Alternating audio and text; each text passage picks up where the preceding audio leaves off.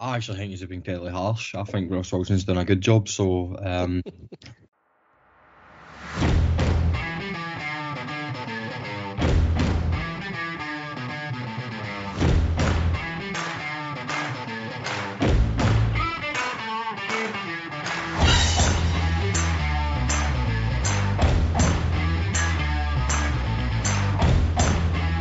My name is Chris Bett and welcome to Just Fucking Win on Saturday at 3. On this episode, we'll be previewing Rangers' trip to the capital as they take on Hibernian at Easter Road this Wednesday evening.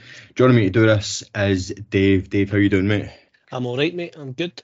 Yep, yep. You starting to feel the positivity again? Or are you still in the in the dumps, down in the dumps? Uh, I'm, I've decided, pending changes at board level, I'm just a 90 minute now. I'm not going to think about it outside games. I'm just going to go, pay my money, turn up, watch a game, and become a happy clapper. That seems to be the only, the only option for my sanity at the minute. Probably the best way, mate. Aye.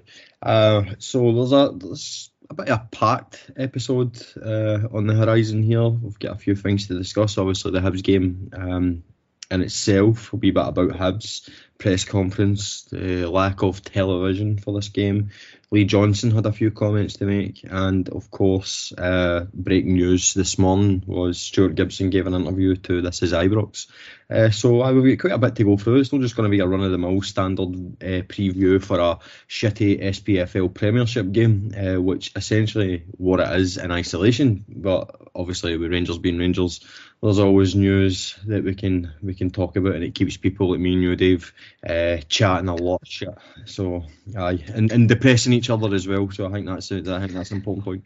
Aye, but see, not anymore, mate. I'm just going to be an 80 minute now. I'm not concerning myself with anything, although I will have a good one tonight. I was going to say, I'll drag you back in by the end.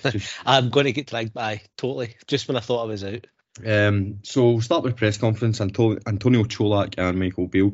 Colak never really said anything uh, of note, really. A standard sort of kind of player coming back from injury uh, press conference.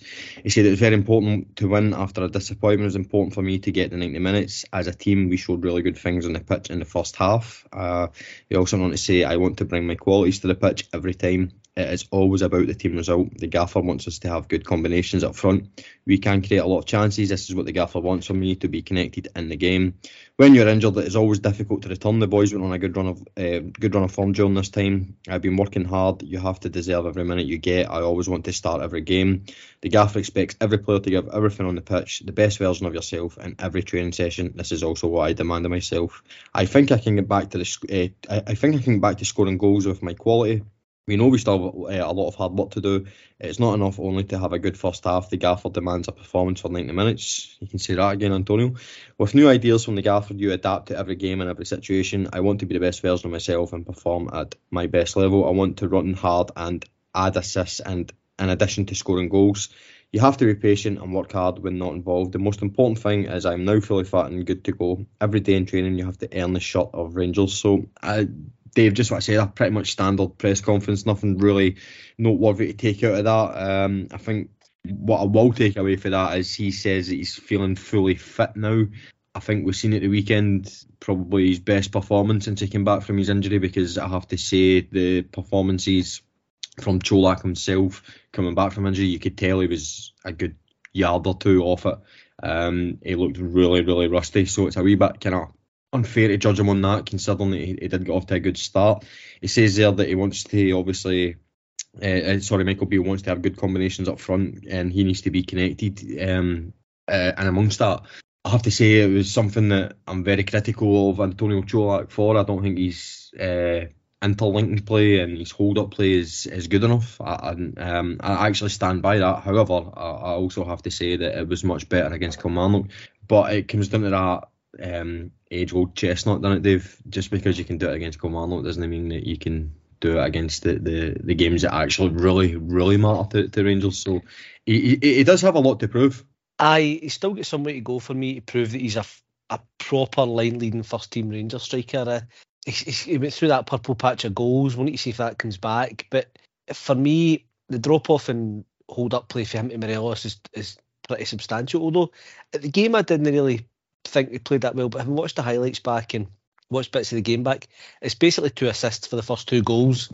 He leads the line quite well and he holds it up. It's just his his pace and mobility sometimes let him down for me. But I, as good a performance you can expect, but is against a team that are fairly sort of dismal. And if it wasn't for Dundee United, would be bottom of the league. So uh, let's not get too carried away. But uh, his press conference is very anodyne. It could have been written by Chat GPT, just basic sort of platitudes. I've just discovered Chat GPT um, and uh, Chat, uh, sorry, Chat GPT, is that it? I've just discovered that, and I think we can have a lot of fun with it. Um, something that I think we should bring as a section to the podcast every week at some point because it's it's actually it really is. It's, it's fantastic.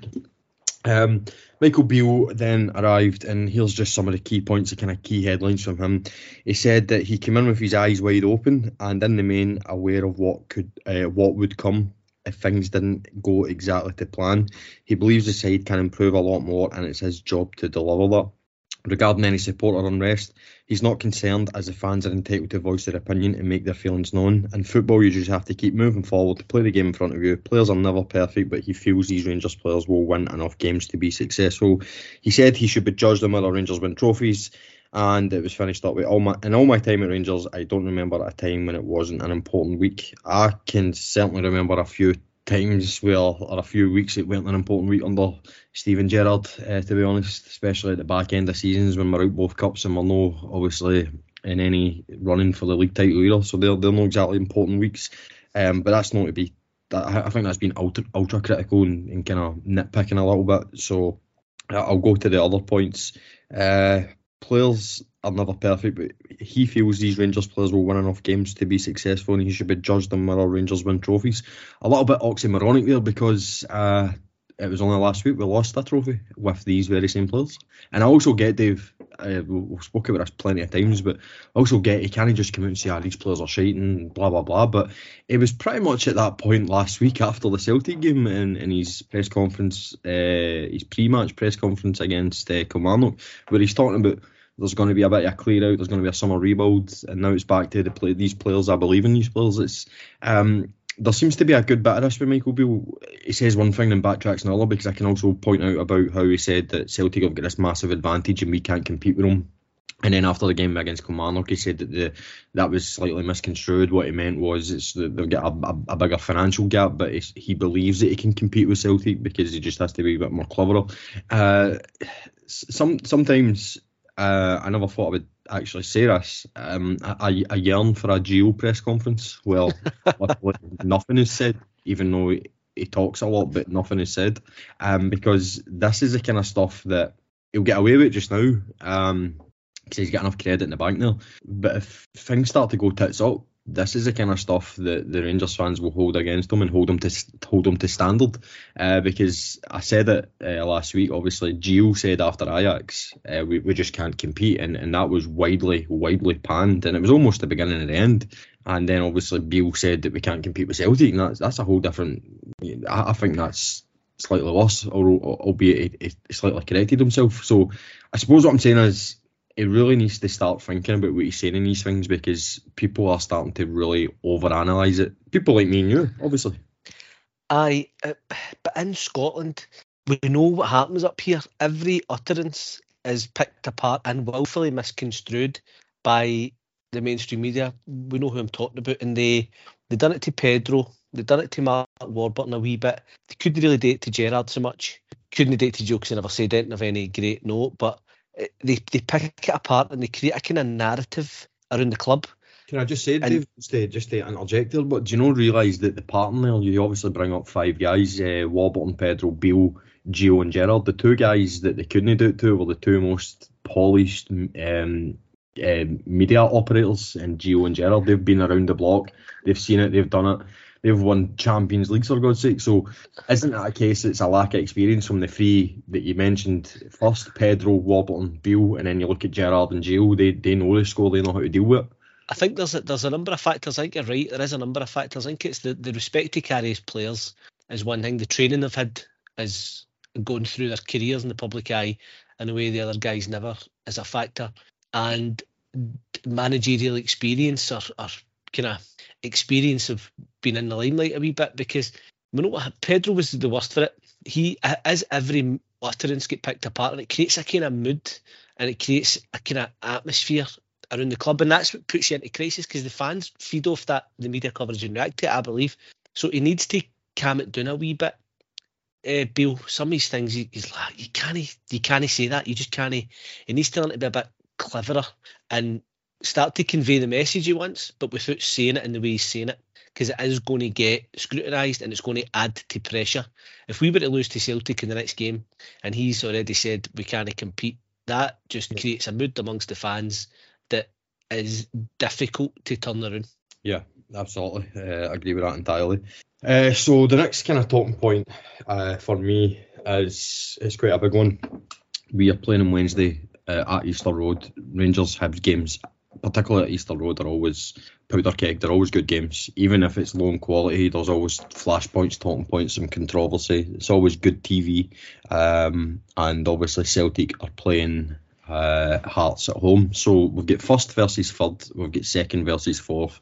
It's the top two games. Uh, in Scotland, you can't get any better games unless Rangers are playing Celtic and, and Hibs are playing Hearts on the same night or the same weekend.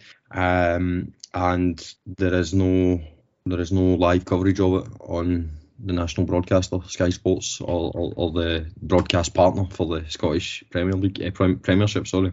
Now, um, understand that there's some complexity um, complexities around that. Obviously, with it, with uh, the Champions League being in the same night, um, and there's a, a blackout, a, a, a, legal blackout, if you will. Um, but there, there's so many things to get in here. The Sky Sports are, are showing Chelsea versus Brighton, the women's Chelsea versus Brighton women's, um, and that's no disrespect to the women's game. That to me is is you know that's fair enough, but this this is what gets on people's goat really because the the women's game in isolation, if you if you look at it from this point of view, uh, I, I don't think it needs discussed the actual women's game. But what I will say is this is this is where I think the the growth of the women's game will either uh, regress or, or start to um, grind to a halt and that is they're clearly trying to uh, grow that game, and I understand that, and it's it's a very admirable thing. Dave, me and you have got so obviously we we can see it from that point of view, where they they should be given a platform to express themselves the same as men uh, or boys. So that that's fine. But what what I feel is going to end up happening here, Dave, is this is the kind of thing that will start to really piss off the football fans or the or the the male football fans when their team their teams aren't being shown and the women's team are and then it, it causes an unnecessary and by the way an unfair resentment because I've seen a lot of that especially on social media where there's quite some derogatory comments towards it. And I get that it's an English game and we're obviously in Scotland but it, it's it, the the point stands. So that's the first point I'll make. The second point I'll make is obviously I'll come back to the Champions League. Where if a Champions League game is shown, technically we can't show a game live on TV in, in, in one of the top leagues. And then obviously I'll point to the English Championship we'll be playing live on Tuesday and Wednesday. Um, the EFL are prepared to pay the fines for that. Um, and then obviously one of the other arguments is because there was English Premier League games played uh, the, I think it was last week or the week before when there was Champions League games on, and that was because that was a rearranged fixture, which is allowed. So if a fixture was rearranged and it was meant to be in telly in the first place, and that clashes with the Champions League, you can then do it that way. So I suppose where my real grievance is here is the SPFL.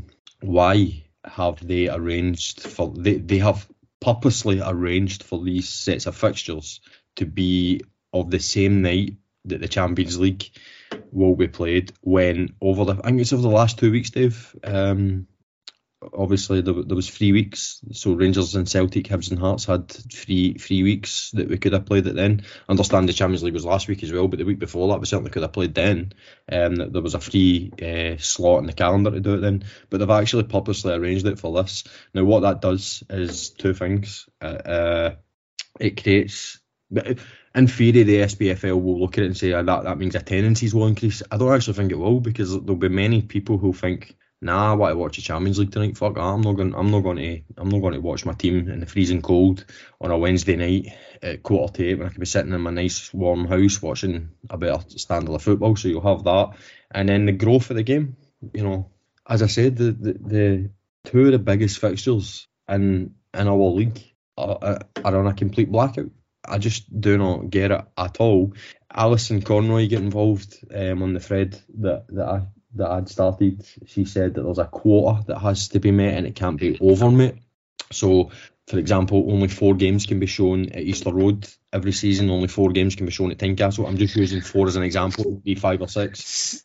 So, just what the, happens? What happens if Hearts or Hibs put together a title challenge? Exactly. Exactly. That's, like, that's exactly they've, what they've played Rangers and Celtic, and then they're playing each other in the last day of the season.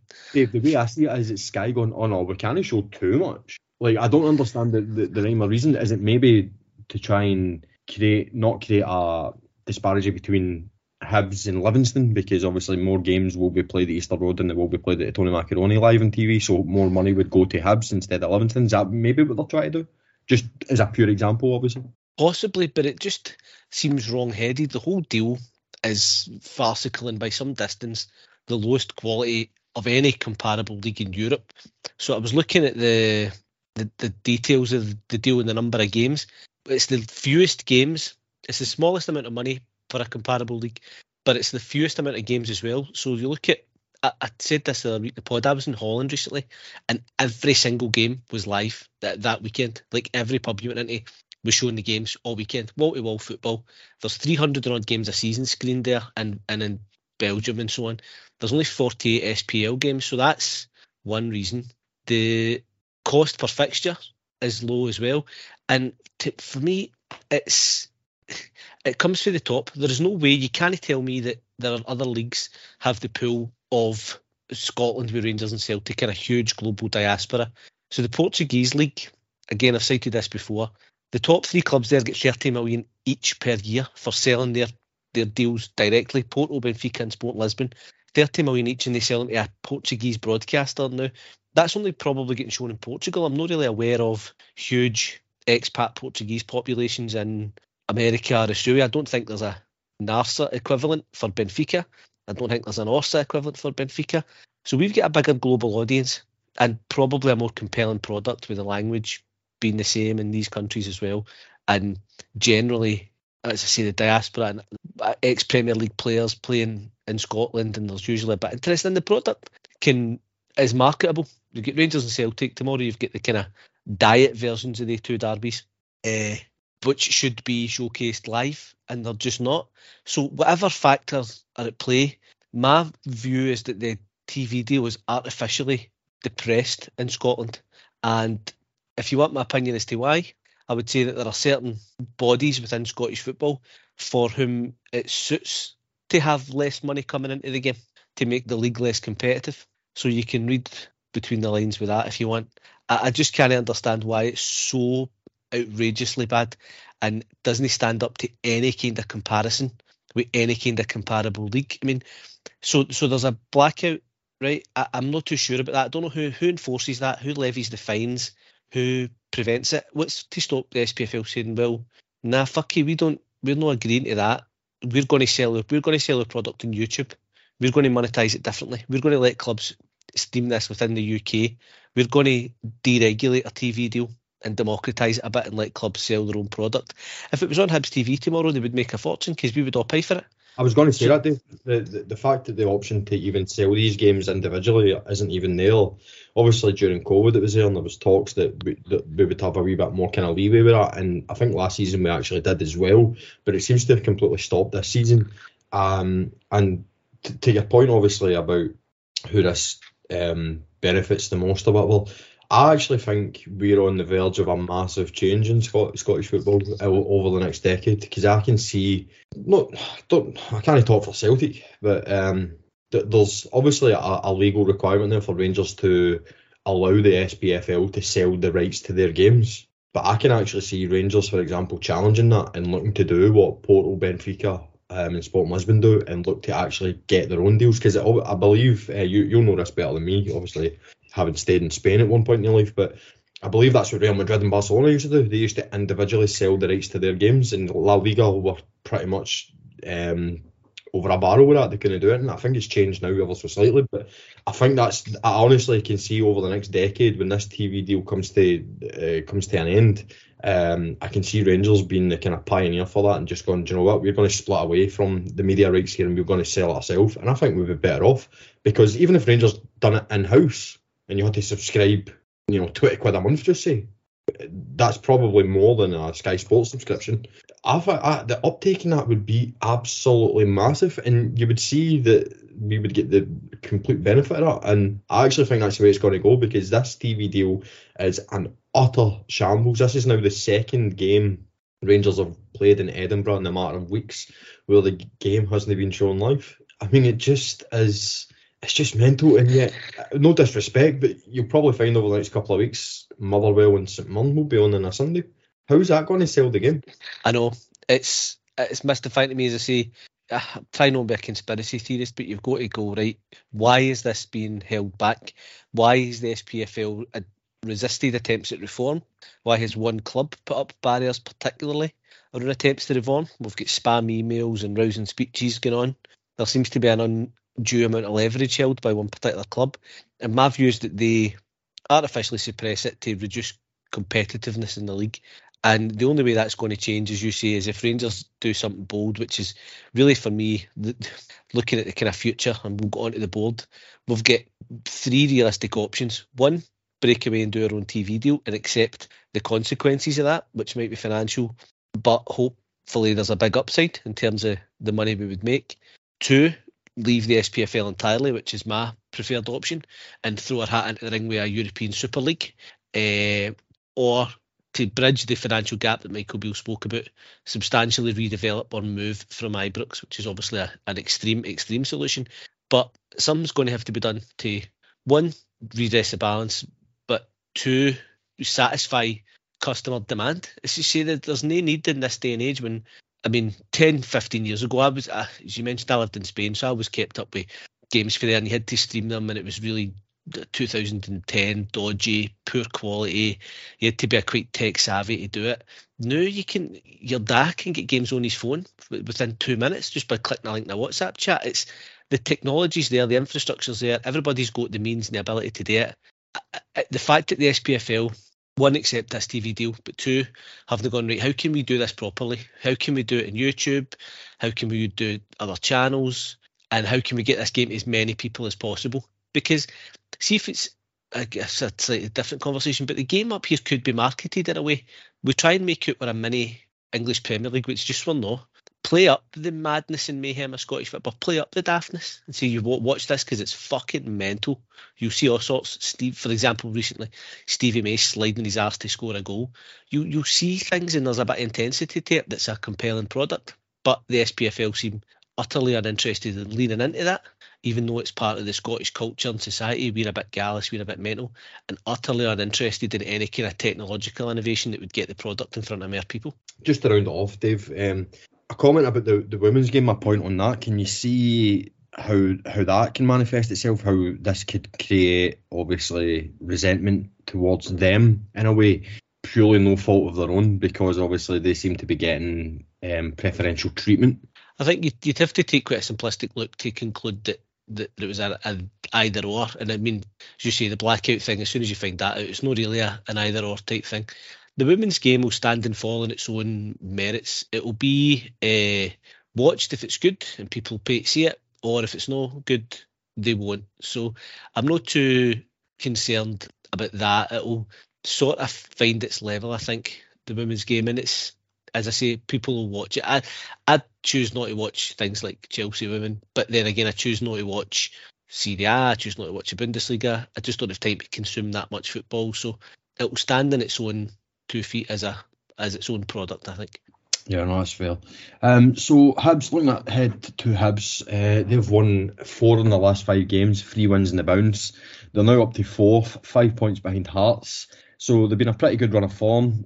Them at Easter Road's never easy. However, a form there in, over the last couple of years has been very, very good actually. Um, I think you need to go back to the Championship season to, to find the last defeat there. Uh, Kevin Nisbet's back. Coming back ever so slowly. I don't think he'll start on Wednesday. Um, the other the, the other boy up front, Elie Elie Youan, um, who seems to be hitting a right good run of form, so he's one to look out for.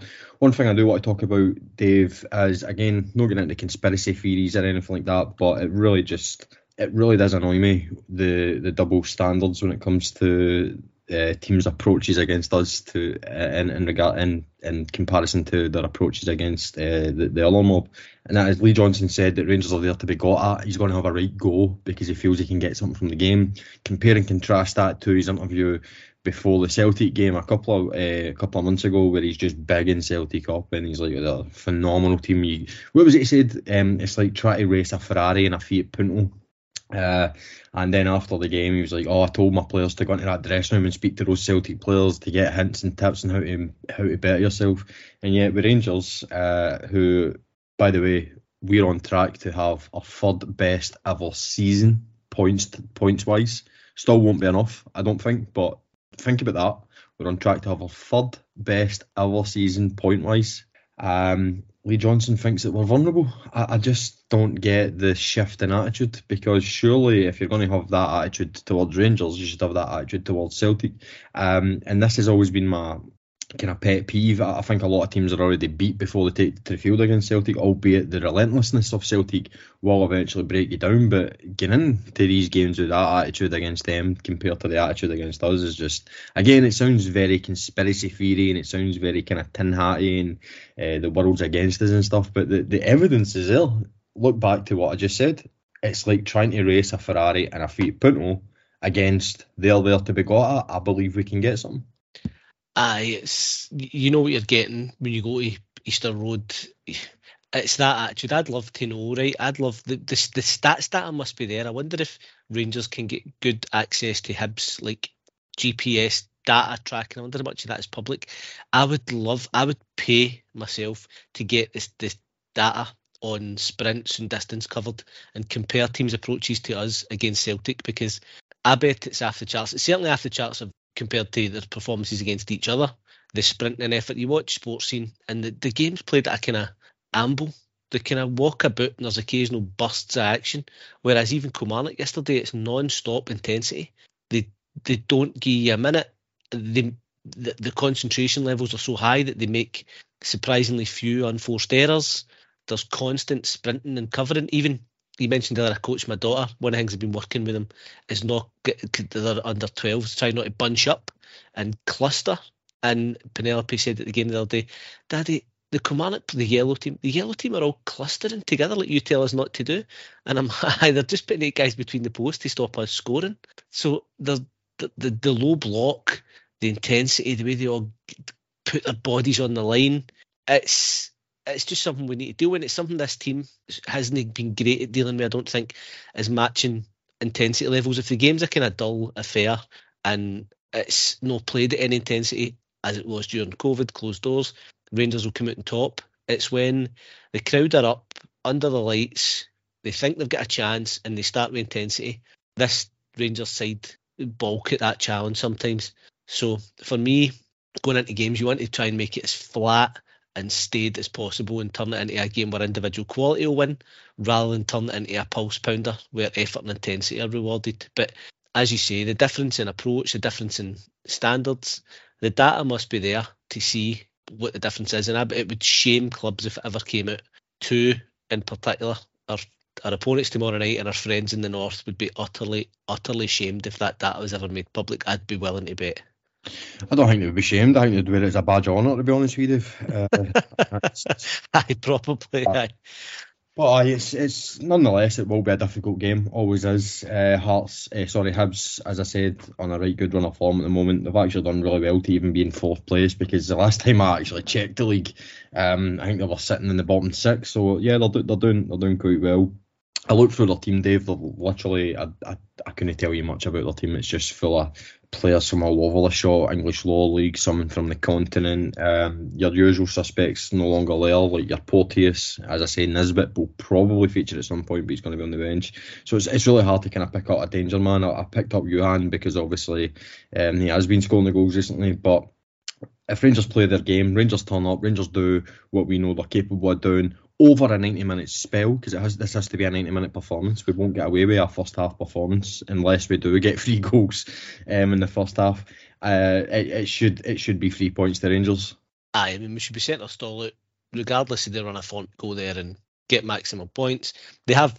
I looked at the form table coming at this. I don't really pay much attention other than that, but I was surprised to see that they had sorted it out because Johnson looked as if he was maybe on the way out at one point, but he seems to have rallied them.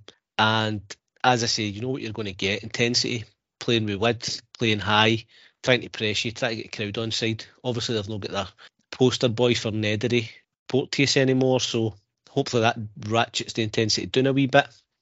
But uh, I mean, for all the performances we've been kind of up and down lately, we, we are still on a good run ourselves and grinding out wins, even in difficult places. So there's no reason to suspect, there's no reason to be pessimistic about tomorrow, I don't think.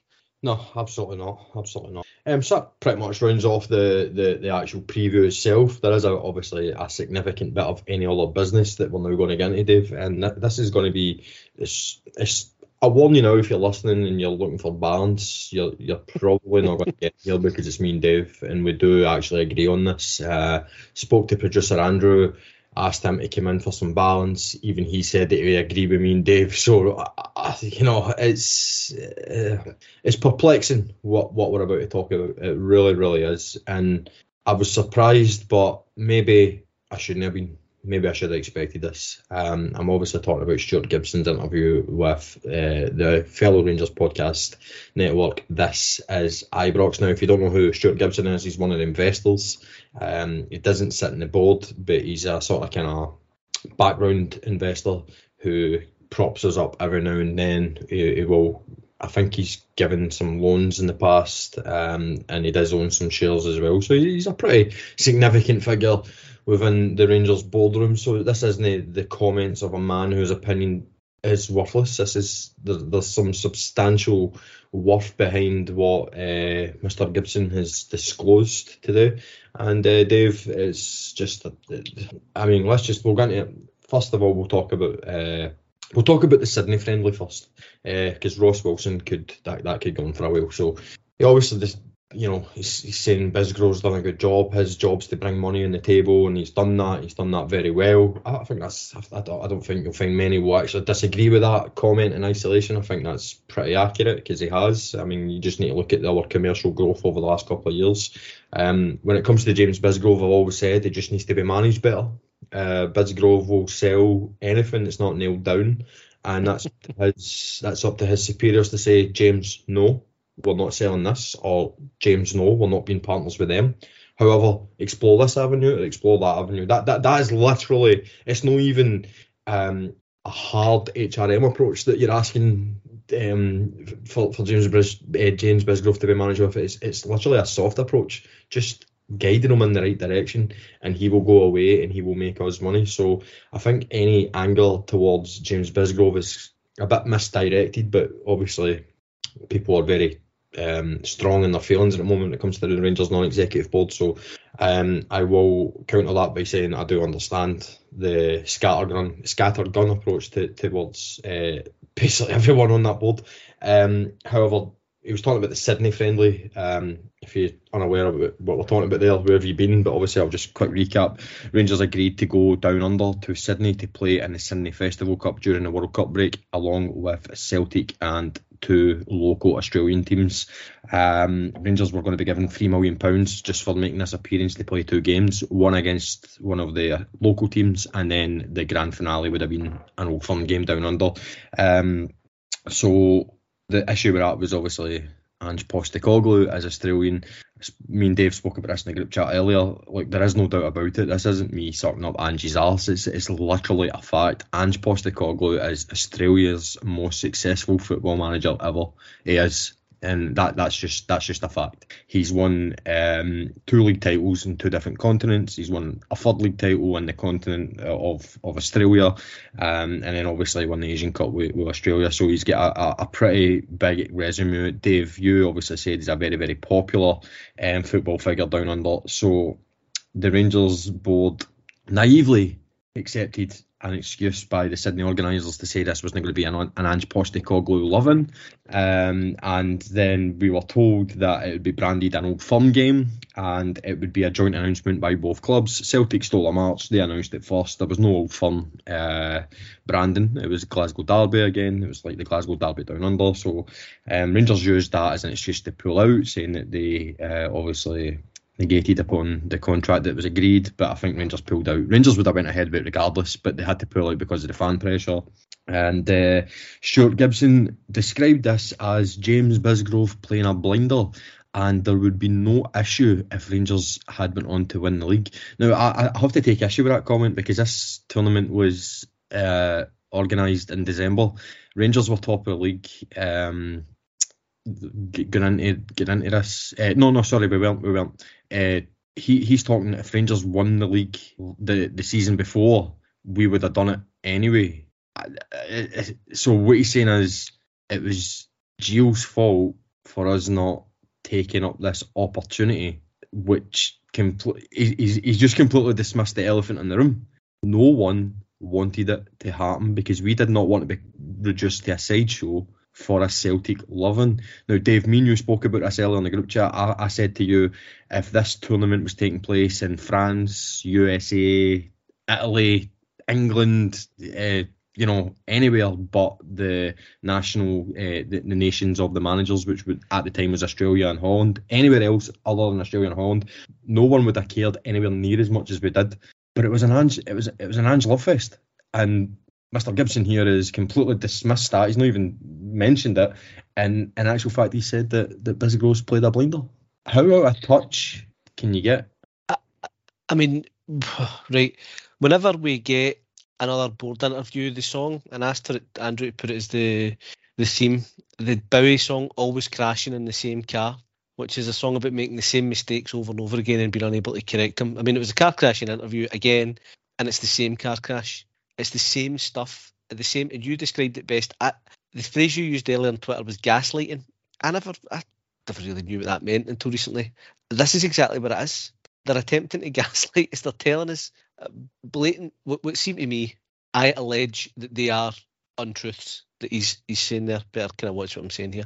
Um, but I mean, first of all, he talks about playing a blinder and a free option, and we get a free option to have a look at it and go in and then come back out.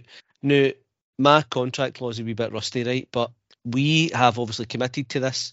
There is a good financial package on offer of three million pounds or thereabouts. Stuart Robertson said it was worth more than winning the league or winning, the, worth more the TV deal. So it was in somewhere in the region of three million quid. I find it very difficult to believe that the organisers of this tournament would have set the con- contracts up in such a way that one party could commit and as far as get the branding done, the agreements in place, the fixtures officially announced, and then that party have the right to walk away without penalty when it suits them. So what I mean by that is I'm, I'm expecting legal action coming our way off the back yet because if who who took your place Everton? Yeah, Everton. Aye. So you've got Rangers and Celtic, or then you've got Everton. You've got a big draw, and then you've got a kind of sub. Celtic and Everton's not the same draw, and it, it, it didn't. It went off with a bit of whimper really because we weren't there. So there's that. The organisers have obviously put a lot of money behind it, that 12 million quid if each team's getting the same amount. And we've been allowed to come in, lead them down the garden path, and then back out without penalty. I find that very hard to believe. And his words were that they were in breach of the contractual obligations. So the way contract law normally works, and it depends where this contract was signed. I imagine it would be under English law because that tends to be what happens with international contracts, maybe Australian, which is principally the same sort of thing anyway. For a party to be entitled to walk away from a contract without penalty, there needs to be a fundamental breach by the other party that's material and goes to the heart of the contract.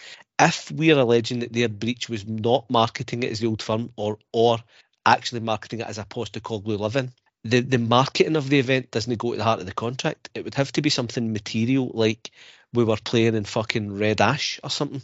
Like it would have to be a, a significant breach, or we were playing Aussie rules, those would be material and significant breaches of the contract. Not all the posters were wrong or the tweets were wrong. That's not going to substantiate the, the, the claim that we've made. So at, my suspicion is that we're going to have to pay for that. So it's not a free hit if that comes to pass. It's not a free option. Actually, I don't I don't know what he's chatting about there. I'm, I'm a director of business, and there's no such thing as a free lunch, right? I don't know what he's having about. So that bit kind of mystified me, and it seems to be that he's just trying to sort of pull the wool over fans' eyes. And again, we've gone into something blind. They've not tested the ball with the fan base. It's going to cost us money, and it's not a free hit, and he's not played a blinder. Fundamentally, I, I just I find that bit very hard to uh, to digest and accept as fact. I could be wrong. Take my words with a grain of salt, but that's my reading and understanding of it, and I reckon there'll be uh, consequences for us. Stitched up Bisgrove a little bit for me. Uh, Bisgrove's job is to bring money to the table. It needs to be signed off probably by two individuals, probably by Robertson and then probably by Park or Bennett. Um, how this wasn't stopped at either sign off process, I will never know. I How, think what they've done is see the Viola Cup we were both involved in. I think that was testing the water for it. But that was in France, and we never even fucking played it. Aye, but I think they, they just get us in the same city at the same time was just to see how it would pan out with fans to see if there was any murmurings. I felt at the time this is a wee test, just to just to start the, sowing the seeds of this idea. Because to be fair, and again talking about commerciality, see if Rangers and Celtic, well, I, I wouldn't endorse it because Celtic's boardroom strategy seems to be to fuck Rangers over at every turn, right? But see, if there was a money spinning friendly for us every year, and, and all other things being equal, we would be foolish to turn it down. It's a good commercial opportunity.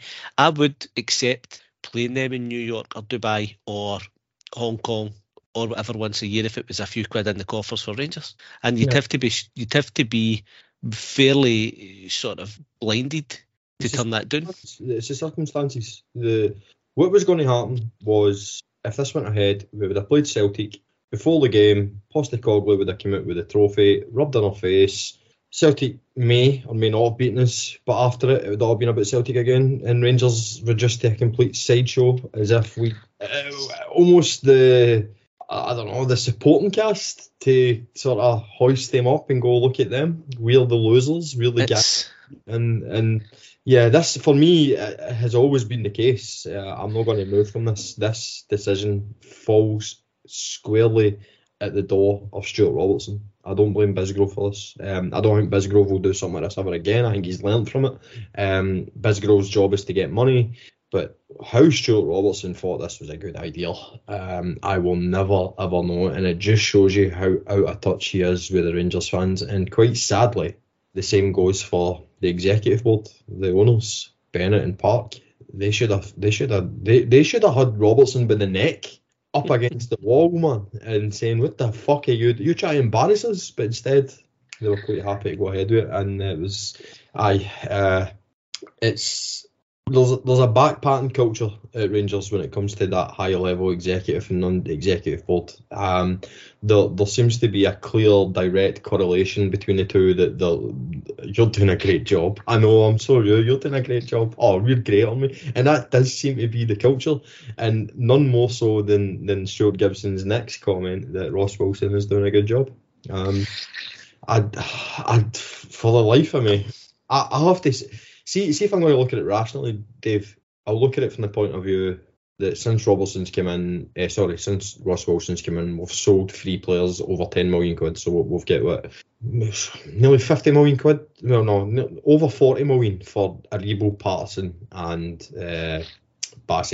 And I actually think that's what he's living off. And Patterson was always going to be sold for that amount. That that had nothing to do with anybody other than Nathan Patterson. Joe Aribo was signed by Mark Allen and Calvin Bassey. Um, that's all 100% all Gio's work. The, no one else.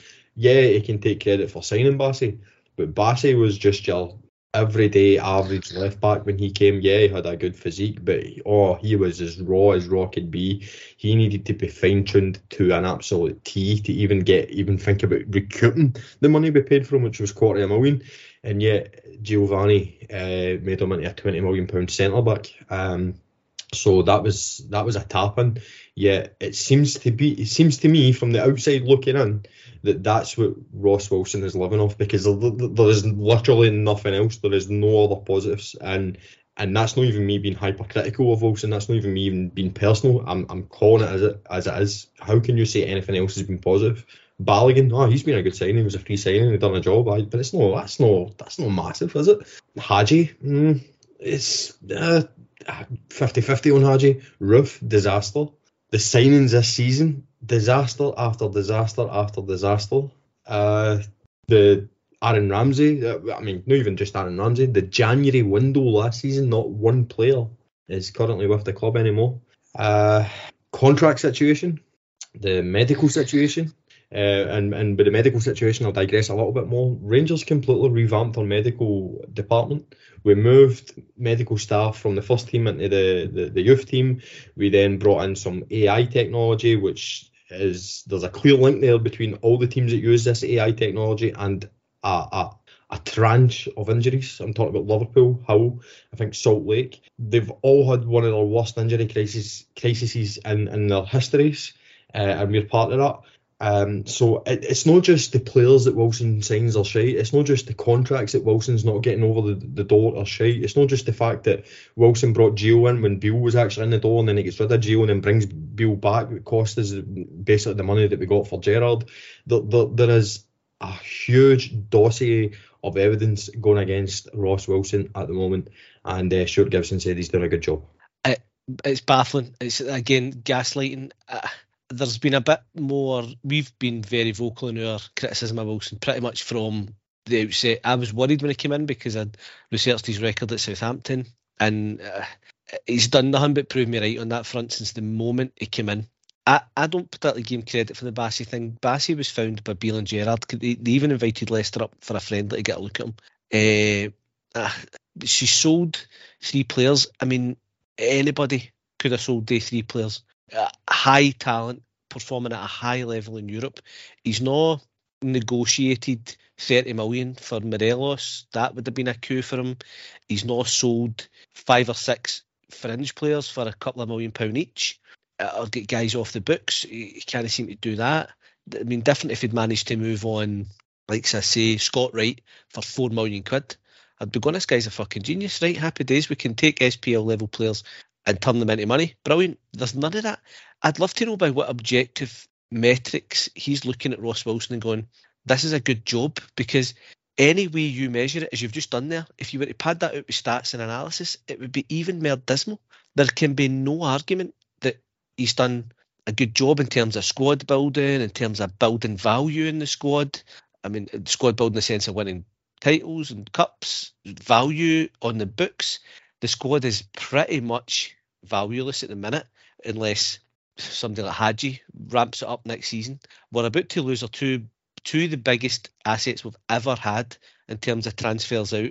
We had Kent and Morelos in their peak years playing European football, winning European football, attracting attention, and we were unable to offload them and reinvest that money in the squad. That is an absolute death knell for him, uh, for me, uh, if nothing else.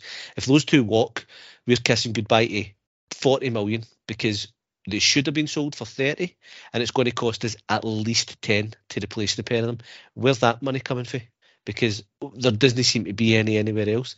He has been dismal the other party's job. I don't care. He's, So he could be doing behind the scenes stuff. We kind of get this this hint that there's a lot goes on behind the scenes, and he's revamped the culture at the, the, the training ground. Whatever bollocks. I, I could not care less. His job principally is to get good quality footballers and make sure those footballers are kept healthy. The tools of Beale and Gio's trade are good quality, healthy footballers, and Ross Wilson can attract or achieve neither. If you were the fucking director of trolleys at Asda and all the trolleys had wheels missing and all the wrong size, it was all the big IKEA ones for your messages, you would get fucking sacked immediately. He's padded the squad out with Ross. He That's continues to. what? It's a brilliant analogy. I couldn't. I couldn't get better. Like it's all fucking different sized trolleys. Not broke. Uh, he's padded the squad out with Ross. He's the injury record now has gone beyond misfortune, bad luck, to being symptomatic of something that we're actually doing. We're still, we thought we were getting at it. We're still back at it. We Roofe being out. We don't know if we, Helander's another one. He's going to walk for nothing. Uh, needs replaced. We've just got Souttar back. How long that lasts, we'll need to see. Every single way you look at Ross Wilson's job in terms of what he's brought to the, the club and that squad is a fucking dismal failure. He's actually he's accelerating up the list of people who've damaged Rangers. He's now up there with Green and Whyte and people like that for me because of the damages. But the worst it is, I put there's a kind of a very wordy and flowery C.S. Lewis quote about tyranny, and the worst kind of tyranny is people who actually think they're doing the right thing. At least Bain and Murray openly uh, acknowledged, or didn't maybe didn't acknowledge, but they openly asset stripped and says, no, no, we're just selling all these guys like Kenny Canadian Numan and Amoruso, and you're getting fucking Emerson and Østenstad and Olivier Bernard, and you'll just need to limp it. They knew what they were doing. They knew they were downsizing. Wilson thinks he's doing a good job, and his superiors think he's doing a good job. That means he's not going to go. They're not going to sack him. It's it's it's frightening if you think about it. And I, I can only hope that the protests stay within reason, obviously, but I hope that they get louder and more vocal because Ross Wilson basically needs to be. I don't know. I, I, I'm obviously not advocating any kind of like unpleasantness towards him, but the, the fans need to protest to a level that his job's untenable because we can see it week in week out. And if the protests come in the form of reduced season tickets and just income into the club, that's what's going to happen because people are not going to keep paying to see these half-baked threadbare squads stumble to second when we are actually spending sums of money. Davies four million, Matondo three million. There has been investment, but we are getting back so much less than we spend because of the the dreadful quality that's coming in, and the buck firmly rests at his door. And that's successive directors now, or successive investors who've came and told us that basically the sun shines out of Wilson's ass. I, I'm mystified. I would bring Martin Bain back, and I'm, do you know what? I said that as a joke a couple of months ago. At this point, I'm not even fucking kidding.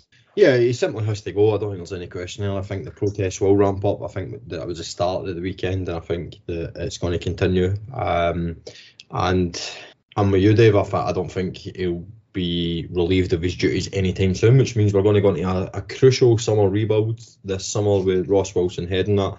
And um, look, either way, we're going to get what we deserve it's going to be a masterstroke. The board's faith in Wilson is going to be repaid tenfold, and we'll go on and build a new Rangers team that will go and compete and win things. And we will all be left to go, right, fuck, we get that wrong. We obviously don't know what's happening in the background. It, it has, he's turned it around, he's done a good job.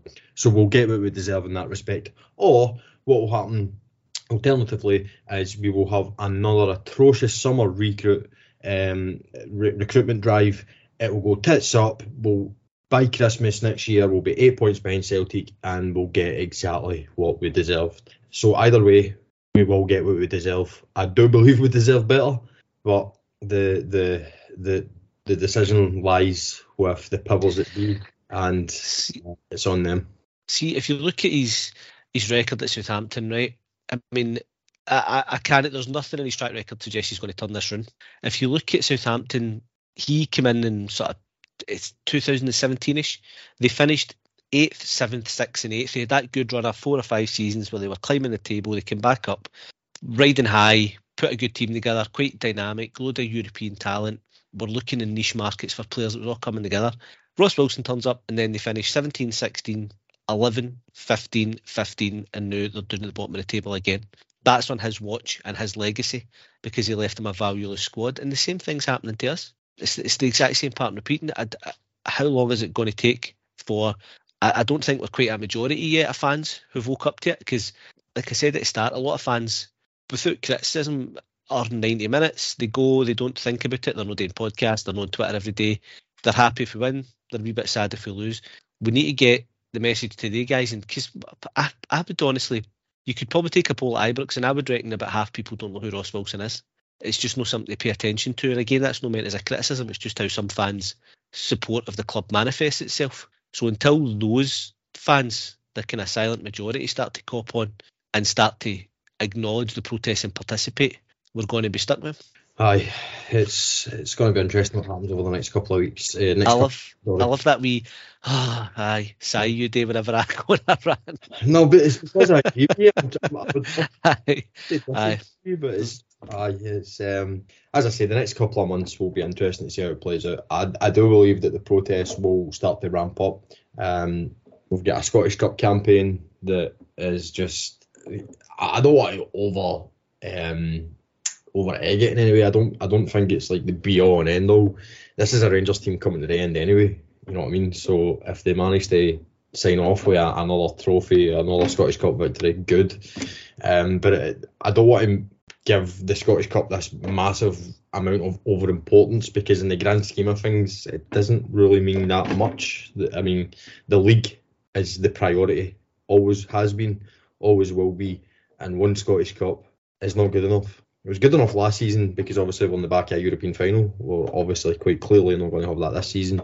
So I do want to win it, but it's not the be all and end all for me because as I say, this is the it will be the final swan song for this uh, team anyway. So we'll see. But certainly an element of fans have put a lot of importance into it. And uh, if this Scottish Cup campaign fails, then yeah, I can see it getting pretty pretty vocal. Uh, is one for a better word. Um, speaking of the Scottish Cup, obviously our next game after the Hibs game is Raith at Ibrox, 1 p.m. So we will be back this week to preview that game. We'll also be back to review this game against Hibs. So hopefully we're talking about another three points on the board. Um, so all that really remains for me to do is, before I thank Dave, is ask you guys, the listeners, if you could like, subscribe, um, or follow us on Facebook, Twitter, Instagram, TikTok, YouTube, Amazon Music, Apple Podcasts, and Spotify. I will bring producer, and, uh, producer Andrew in in just a wee second who will provide you with the email. But Dave, thanks very much, mate. Cheers, mate. Pleasure. And uh, thanks, as always, to producer Andrew. If you could kindly um, supply me with the email or supply the listeners with the email, please. I, am supplying you both because you never remember it anyway. It is contact at saturday at 3.co.uk.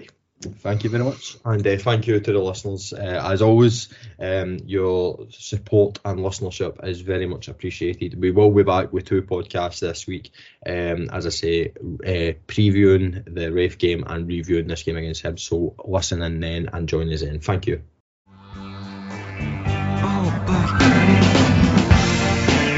Always crashing in the same